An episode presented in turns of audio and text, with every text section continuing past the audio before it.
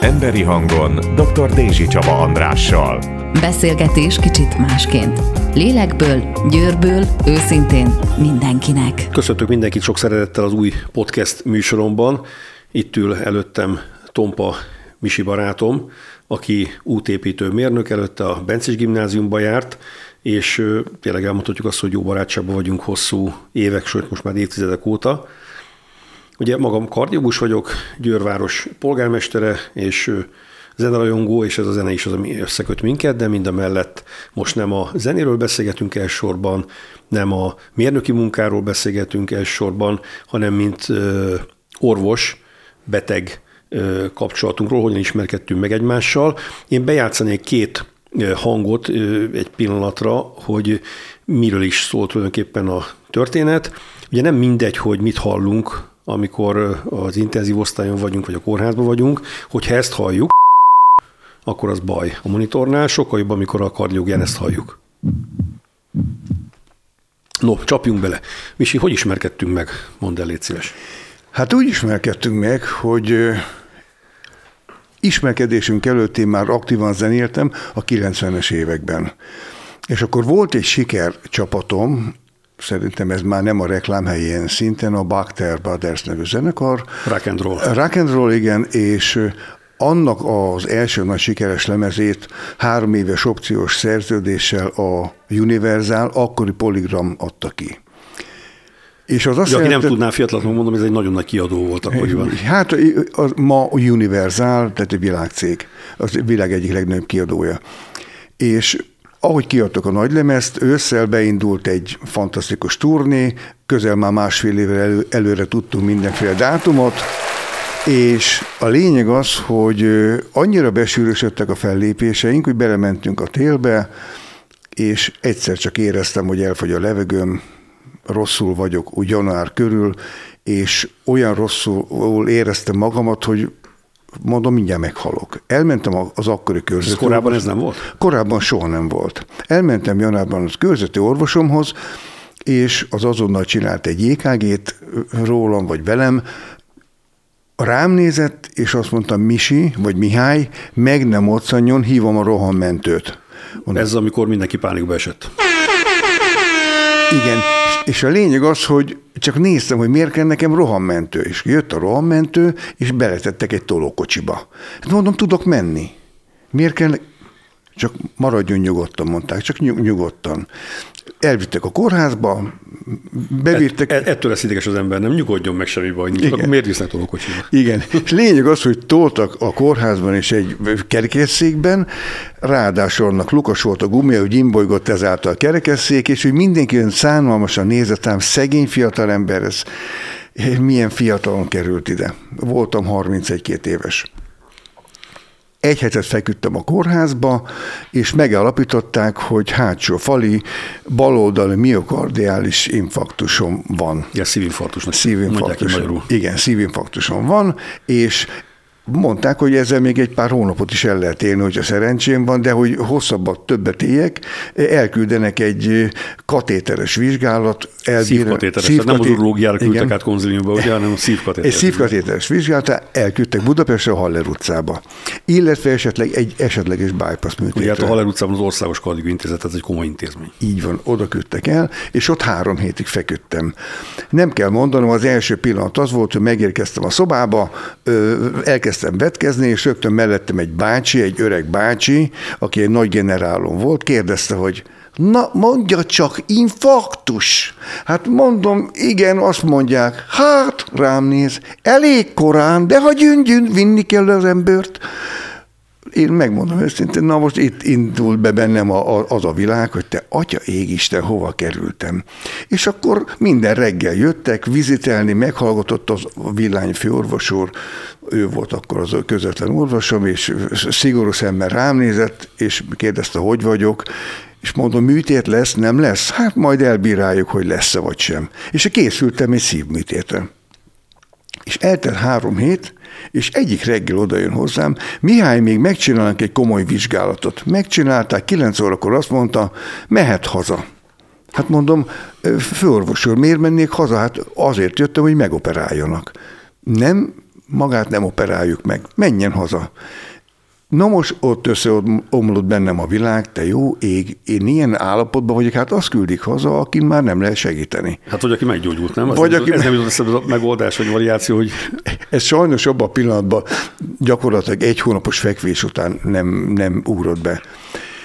Lényeg az, hogy összeszedtem a cuccomat, elbúcsúztam, és felszálltam a Deák téren a buszra, jövök haza Győrbe, és Budaörsön egy olyan érzés támad bennem, hogy ki akartam ugrani a buszról, keresztül az ablaküvegen, hogy visszaszaladok a kórházba, hogy operáljanak meg. És csak annyit szólnék közben, hogy azért mindenki legyen tisztában azzal, hogy itt nem szívinfarktusról van szó, tehát most le, lövöm a poént, tehát csak azért, mert ennek azok a tünetek, amik most jönnek, ezek a pánik szindróma. Igen, egyet viszont nem mondtam, köszönöm szépen, hogy közben szóltál, ugyanis annyit mondott a főorvos úr, hogy perikarditisem van.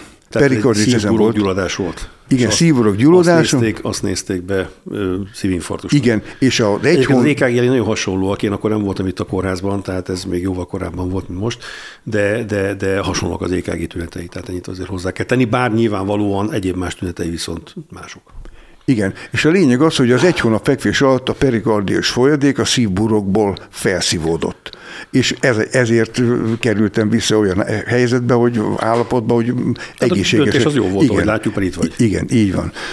Viszont eluralkodott rajtam az egy halálfélelem, és, és menekül, menekülési izgatottságom volt. Alig tudtam eljönni Győrbe, a buszról folyamatosan el akartam ugrani, és akkor elkezdődött egy olyan időszakom, hogy minden reggel azzal keltem, hogy meghalok, még hány órám van hátra, este úgy feküdtem, hogy meghalok. Ez tartott kilenc hónapig, és akkor véletlenül az egyik bevásárló... Tehát kilenc hónapig így, így Kilenc voltál, jobban lettél, nem történt semmi? Nem, kilenc hónapig tartott ez a, ez a, hogy minden nap meghalok De ezzel nem érzés. fordultál szakemberhez? De mentem én gyakorlatilag fülorgégésztől kezdve, mert úgy éreztem, torokrákom van, gégerákom van, tüdőrákom van, gyomorrákom van, tehát nagyon elegáns betegségeket kitaláltam magamnak, de mindenhol, mindenhol azt mondták, hogy nincs semmi Ezért kivizsgálták, negatív. akkor folyamatosan kivizsgálták, mondták, ki- hogy negatíval lett, és ennek te örültél, vagy nem örültél? Én azt mondtam, ezek se tudnak semmit. Hát nem látják rajtam, hogy én meghalok. Tehát, és akkor mentem másik orvoshoz, mondom, majd ő ki fogja deríteni, de ő se derített ki semmit. És a tünetek azok hogy voltak? Tehát amellett, hogy volt egy halálfélelmed időnként, tehát mi volt az mondjuk lefeküdtél este, és akkor Nem, föl... egész nap, egész nap az az érzésem volt, hogy a torkomat szoringatja valaki, a melkasomon térdepelnek, nem kapok levegőt, megfulladok, és ver a víz, ver a szívem, tulajdonképpen akármelyik pillanatban jön a kaszás. Ez az érzés volt. a feleségemnek én is mindig azt mondja, hogy ver a szívem, tehát Na, e, igen, és tehát nagyon rosszul keltem, nagyon rosszul feküdtem. Egyetlen egy utólag évek múlva, ami akkor helyre kellett volna, hogy tegye a, ezt, ezt a gondolatmenetet bennem, a feleségemmel nyaraltunk lent Balaton egy hétig, és akkor az egyik nap, nem szoktam mindig, de egyik nap nagyon nagy melegbe megittam egy fröccsöt, meg még egyet, meg megittam vagy nyolcat. Uh-huh. És estére ez, Lesz- az, ez lesz- az érzés... leszaladt. Igen, estére ez az érzés kivételesen elmúlt. Mondtam feleségem, de lehet, hogy meggyógyultam, mert elmúlt ez a szorongató érzés. Hát persze, utólag már rájöttem, hogy a Nyolc fröccs. Igen, Nyolc a fröccs. Viszont másnap reggel felkeltem, és akkor megint ott volt. Át mondom, itt, itt nem, ez sajnos nem múlt el. a kiózanodás pillanata. És akkor volt az, hogy találkoztam egy nagyon kedves győri rádiós szerkesztő barátommal, a Cserés László úrral, és hát panasz- panaszkodtunk egymásnak, hogy ő is meg akar halni, én is. Illetve egyik ötök sem akar meghalni. Csak. Igen, tehát ő, két, két beteg összetalálkozott, elmeséltek a sztoriainkat, és akkor ő mondta, hogy én azt javaslom neked, hogy menj el a Dézsi agyunktus úrhoz. Ugye akkor agyunktus Ah, nem most voltál. volt, nem most volt. Menj el a Dézsi agyunktus úrhoz, nagyon kiváló, és nagyon alaposan, nagyon alapos, és ő bízhat benne. Én aztán kinyomoztam, megkerestem a professzor urat, akkor agyunktusként, és elmentem hozzá, másfél órát meghallgatott, utána másfél óráig vizsgált. De most rólam beszélsz. Igen, hát, tehát igen, másfél, másfél, igen, tehát másfél óráig vizsgáltál, másfél óráig... Nem akartad, ezt ki kell provokálnom Jó, ezt. igen. El, elmondtam a problémát, és akkor emlékezetem szerint azt mondtad, most felírok egy gyógyszert, ezt váltsad ki, és egy hét múlva, ha szeded, ilyen, és ilyen mennyiségben, akkor jelentkezzél, hogy mi újság. Én elmentem a patikába, kiváltottam a gyógyszert, akkor még volt egy kis közjáték, mert este felhívtalak, hogy szerintem rossz gyógyszert adtak, mert ez epilepsziára való. És akkor mondtam feleségemnek, nekem senki nem mondta eddig, hát én epilepsziás vagyok feleségem biztos, hogy nem. Felhívtam. De ezt honnan vetted egyáltalán, hogy az epilepsziára? Hát rá volt írva a gyógyszernek, a, a, hogy, hogy mire jó. Igen, itt szoktam, hogy sok minden rá van írva mindenre egyébként, igen, meg igen. sok minden gyógyszer erre is jó, meg arra is jó. Igen, és, én, és akkor felhívtalak, és akkor mondtam, hogy valószínűleg elcseréltek a gyógyszert, te pedig azt mondtad, hogy nem, ekvivalens a hatóanyag azzal, ami nekem kell. Akkor megnyugodtam, jó.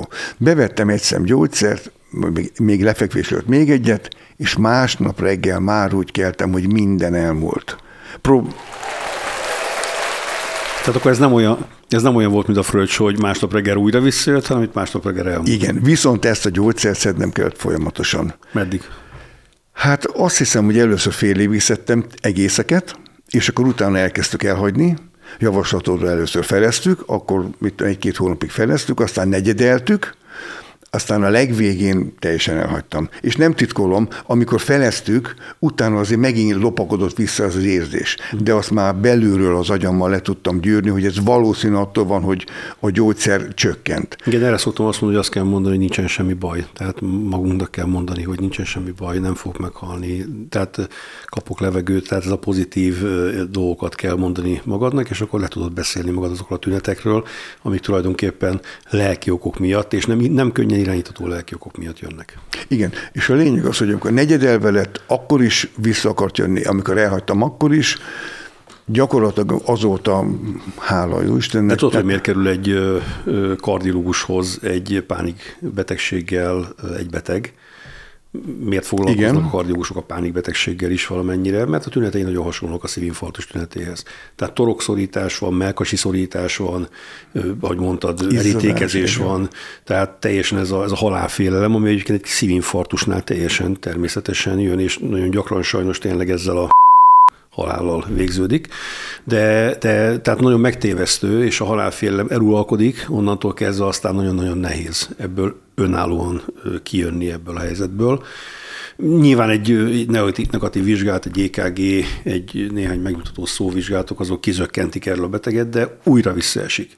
Úgyhogy ehhez kell az, hogy az ember tudja kezelni a saját pánik helyzetét, még abban a szituációban, abban a helyzetben, amikor még önállóan meg tudja ezt fordítani. És ezek a gyógyszercsökkentő pillanatok, ezek mindig-mindig ezek, ezek egy kicsit olyan kihívás a betegnek. Igen, és nagyon fontos volt a gyógyszerek csökkentése akkor abban az időszakban, mert akkor terveztünk a feleségemmel gyerekeket, gyereket, gyerekeket, és Elég amíg, sikerültek egyébként. És amire kitisztult a szervezetem, vagy végül is te mondtad, hogy akkor mától harcba állhatok. Uh-huh.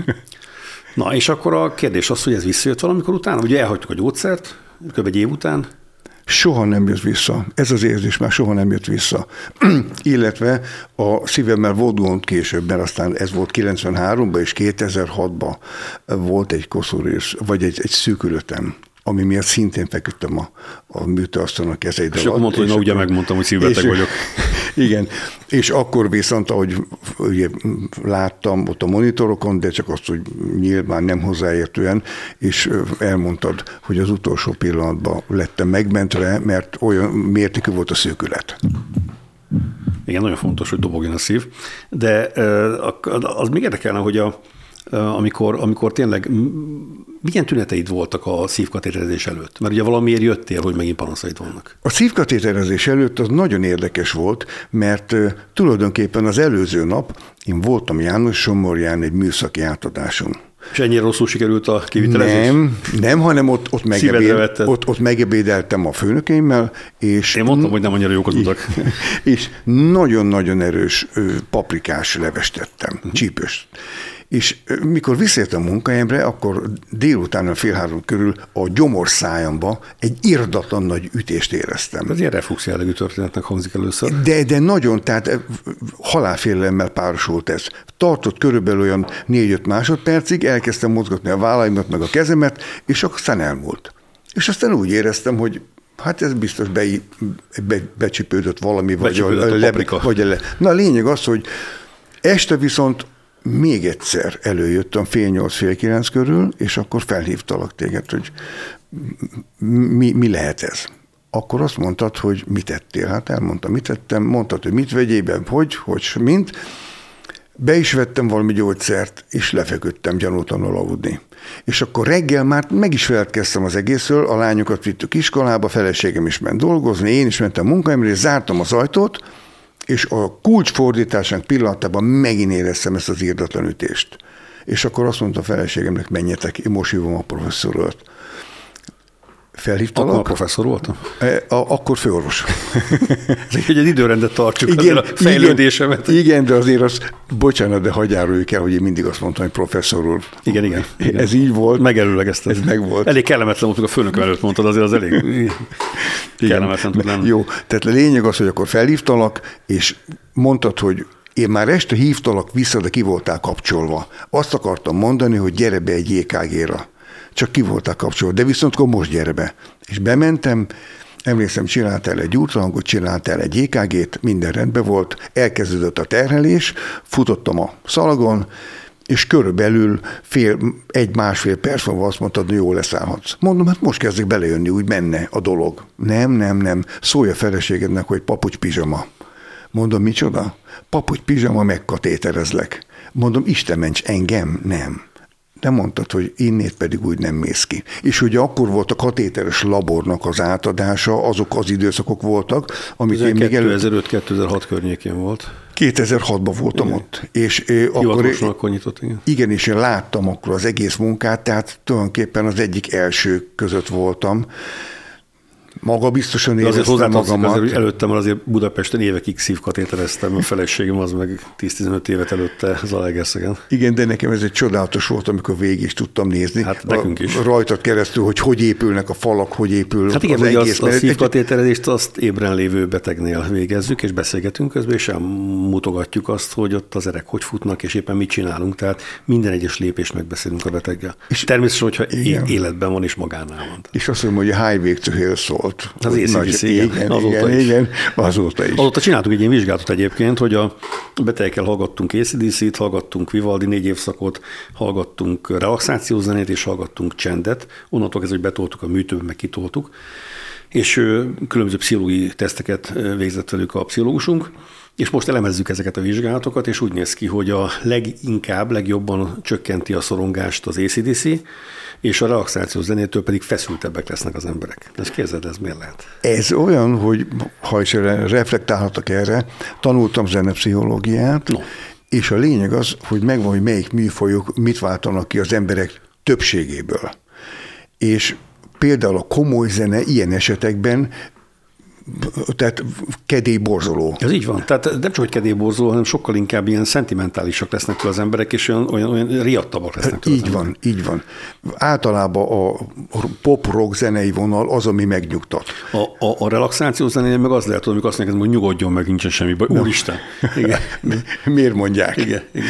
Itt a bűtőbe? Úgyhogy akkor megtaláltad azt a szűkületet, és hát azóta én még feküdtem többször, de hála Istennek negatív volt minden vizsgálat és nagyon jól érzem magamat, és köszönöm Már szépen. ugye utána? Tehát, után, egy 2006 után is feküdtem, azt hiszem 2008-ba, aztán 2010-be, és tehát utána még tehát háromszor... ránéztünk a dologra. Abszolút kezelve voltam, de legutoljára már azt beszéltük, hogy én úgy is szólok, hogyha gond van. Az biztos, de mit változtattál az életeden, az életmódodon? Az életmódomon azt változtattam, hogy minden reggel tornázok, nagyon-nagyon sok gyümölcsöt teszek, egészségesen étkezek, Kevés csokoládét eszek, mert időközben cukros lettem. De egyébként a csokoládénál azt mondják, hogy az valamennyire csökkenti a kosztolóér elmessedésnek a valószínűségét is, hogyha az ember mértékkel mondjuk napi egy kockát megeszik, és ami rossz hír az, hogy az ét csokoládé az ét csokoládé. Én azt is megeszem, nekem mindegy, minden csokoládé, csokoládé.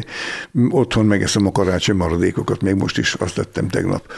Úgyhogy Gyakorlatilag a cukorbetegségem hozta azt, hogy 180 g szénhidrátot engedélyeztél. Én azt tudjuk, hogy a cukorbetegség azért hajlamosít a koszorúbetegségre, főleg, hogyha nem kezelik. Igen, és azon lefogytam 20 kilót, ehhez hozzátornázok. Ezt tervezem én is most. Igen, de nekem nagyon érdekes volt, mert pont a cukorbetegségem... Vagy meg, mondasz me- még egyszer, hogy lefogytam 20 kilót? Lefogytam 20 kilót. Ez egy tapsot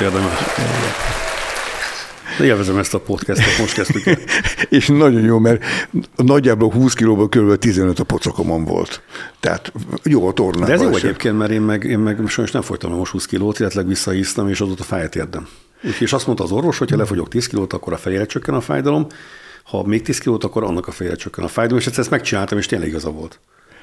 Úgyhogy, úgyhogy odafigyelek az étkezésre, és hát a cukorbetegséget megkezelem, és figyelek rá. Pánikbetegség azóta semmi? Semmi. semmi Tehát amikor tényleg baj volt, amikor tényleg az volt, mert ugye hogy tényleg fizikailag baj volt, vagy anatomiailag baj volt, akkor nem jöttek ezek a pánikszerű rosszul létek. Akkor nem, akkor nyilván csak az, a, az, az az egy odaütés, vagy odarúgás, vagy az a pillanatnyi belehasítás volt, de nem is estem pánikba tőle, inkább megijedtem, hogy te jó Isten, mi lehet. Igen, hát ez de, angina pectorisnak, ami egy ilyen igen. markoló jellegű, nem, mint hogy összemarkolnak. Hát így hirtelen gyomorba vágtak, és mondom, pillanatra nem kaptam. Ez nem típusos annyira azért, tehát inkább ez a markolás, mint és, ráülne a melekosomra valami olyan. Igen, és arra emlékszem, hogy nagyon-nagyon körültekintőek voltatok, amikor bementem a kórházba, mert gyakorlatilag majdnem konzilium szinten elbíráltátok, hogy ez gyakorlatilag tehát, peri, tehát a szívhez kapcsolható betegség, vagy belgyógyászati probléma. Hát ahogy ugye a szívbetegség is belgyógyászati probléma. Olyan, a kardiológusok még az én időmben belgyógyászok lettek először, és úgy abból lettek kardiológusok. Jó, tehát hogy gyomor probléma van-e, mert aztán...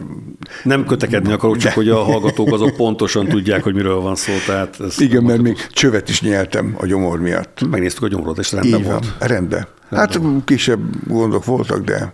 Tehát akkor azért nagyon fontos az, hogyha csípős paprikát ettél, és ez hívta föl a, a betegségre a figyelmet. Tehát nem ez volt a probléma, nem ez okozta a bajt, Igen. viszont felhívta a figyelmet arra, hogy itt baj van. Tehát nem a csípős paprika váltotta ki az anginát tulajdonképpen, a szív, koszulé eredetű melkasi fájdalmat, hanem, hanem, hanem van ilyen, amikor például nekem van egy betegem, aki a mai napig él, és még a hármas belgyászton dolgoztam, ami nem most volt, ugye a 90-es évek elején, 90-ben, 89-ben lehetett, és behozták egy hátsó fal infartussal, túlélte, és akkor fedeztük fel, hogy van neki egy valamelyik oldali, nem tudom melyik oldali tüdődaganata.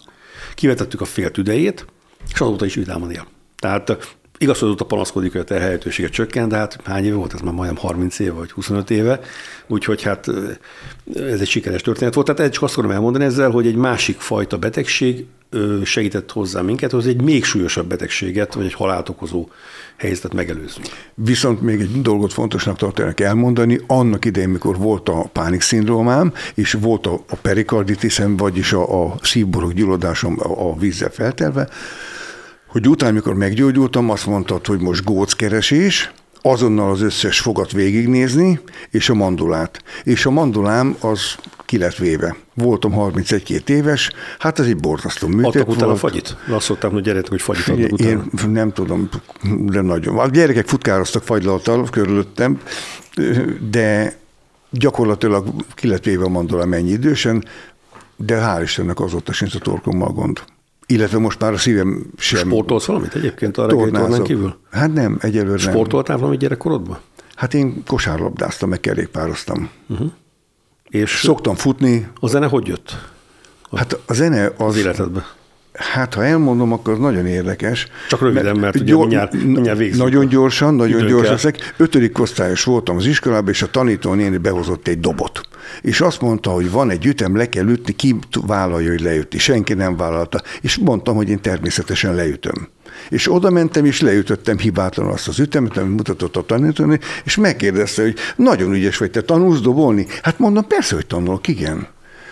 És fülentettem természetesen. Hazamentem aznap, és mondtam a szüleimnek, édesanyám, mindig szoktátok mondani, hogy tanuljak valamilyen hangszert. Én ma döntöttem, dobolni szeretnék. és ennek az egész, édesapám, egész ház elkeseredett. Édesapám teljesen kikattant, fiam normális vagy te. Itt a tangó harmonika, az egy lakodalmat ki lehet húzni. Ott van anyád zongorája, te meg dobolni akarsz? Hát az egy zenekar kell. Nem baj, mondom, én dobolni akarok.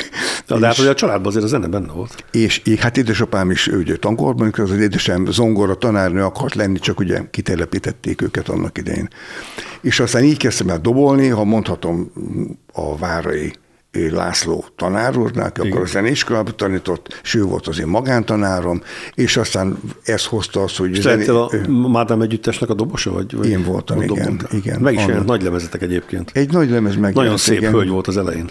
Az, azt a grafikus, a horvátákos grafikus készítette. Az egy gyönyörű grafika volt, fiatal férfi szemmel is meg. Most. És, és kérdeztük, hogy fantázia alapján vagy modell alapján, és mondta, megmondom őszintén, modell alapján készült. Ez egy monokin is, monokin is. Nagyon éj, hát a, a felső testrészét eltakartak alappal, ja. gyakorlatilag. Úgyhogy ez a lemez volt. De hát ugye akkoriban nagyon megosztottak a, a, a, a zenekarok, több olyan hasonló zenekar volt, mint mi, úgyhogy igazából nem tudtunk úgy befutni, hát abból lett végül is a pár lemez, pár lemez azért lett azóta. Hát nyolcat adtunk összesen. A legjobb az volt, amikor a Misivel mentünk, vagy veled mentünk koncertre egyszer, és mondta, hogy menjek el. És Police Brothers. Police Brothers, és ilyen rendőrruhával léptetek fel, és a backstage-ben nem tudom már, hogy előtte vagy utána jött be egy fiatalember, és nem akarták eljönni, hogy nem rendőrök vagytok. Tehát mondta, nem vagyunk rendőrök. Hát dehogy, és hihetetlen volt, és akkor döbbentem rá, hogy, hogy a, a rajongó az, az, hogyha tényleg olyan, hogy, hogy fanatikus, akkor ott nincs mese, tehát akkor, akkor az van, és kész. Tehát, tehát azt se hiszik el, amit mondasz, hogy nem úgy van. Ez a politikában is előfordul egyébként. Igen, egyébként az, az egy tényleg egy, egy huncutság volt, inkább trükközés, mert a Bakter Brothersból alakult a Police Brothers és aztán sokan felismerték bennünket a médiában is, hogy ti voltatok a bakterek, hát hogy lettetek Brothers? És mondtuk, hogy mi igazából mindig rendőrök voltunk, csak Igen. nem mertük először felvenni a rendőrruhát, Igen. úgy gondoltuk, hogy megpróbáljuk vasutas ruhával, és ha ez fog sikerülni, akkor végül is felfedjük a lényünket. Igen. És ennyi volt, ennyi volt a fülöntéségem. Működött. Mit tanácsolnál egyébként olyan embereknek, akik mondjuk azt mondják, hogy fáj a melkasunk, fulladunk időnként, és egyáltalán, hogy, hogy, hogy hogy, hogy, hogy előzzék meg a bajt? Hát úgy, hogy ne, ne lépjenek túl rajta, azonnal menjenek el kardiológushoz, vagy körzeti orvoshoz. Majd a körzeti orvos is nyilván tovább küldi őket kardiológushoz. Abszolút ne vegyék félvárról, mert nem tudni, hogy mi az a, a, a hátsó dolog, ami miatt ez, a, ez az érzés, vagy ez a rossz érzést lehet. És én azt szoktam mondani ezek után, amikor valaki összeesik, és elnéz meghal az utcán, hogy a annak, ilyen, ilyen, ilyen, ilyen igen, hogy annak nyilván már ott voltak az előzményei. Annak kellettek, hogy jelei legyenek. Mindig vannak tünetek, csak vagy észreveszünk, vagy nem. Igen, vagy, vagy, vagy nem foglalkozik, vagy el tudom képzelni, például valaki házat épít, ott a könyves, menni kell dolgozni, és kicsit ránt egyet a vállán, elmúlik az az érzés, azt hiszem, hogy meghúzta magát, és lehet, hogy nem. Tehát túl se kell spirálozni, én nem mondom, nem kell Szoktál az ilyet csinálni, nem? Tehát én erre hajlamos vagyok. Igen. igen. Ez a hipokonder könyv Hát igen, mi, mi van ráírva a sírjára hipokonder. Én igen. megmondtam. Na hát a helyzet az, hogy köszönöm szépen, hogy itt voltál velem, köszönöm szépen, hogy végighallgatták, akik végighallgatták ezt a beszélgetésünket. Ez volt az Emberi Hangon új podcast műsoromnak az első adása. Várom önöket legközelebb is a viszontlátásra. Én is köszönöm szépen. Emberi Hangon dr. Dézsi Csaba Andrással. Beszélgetés kicsit másként. Lélekből, győrből, őszintén mindenkinek.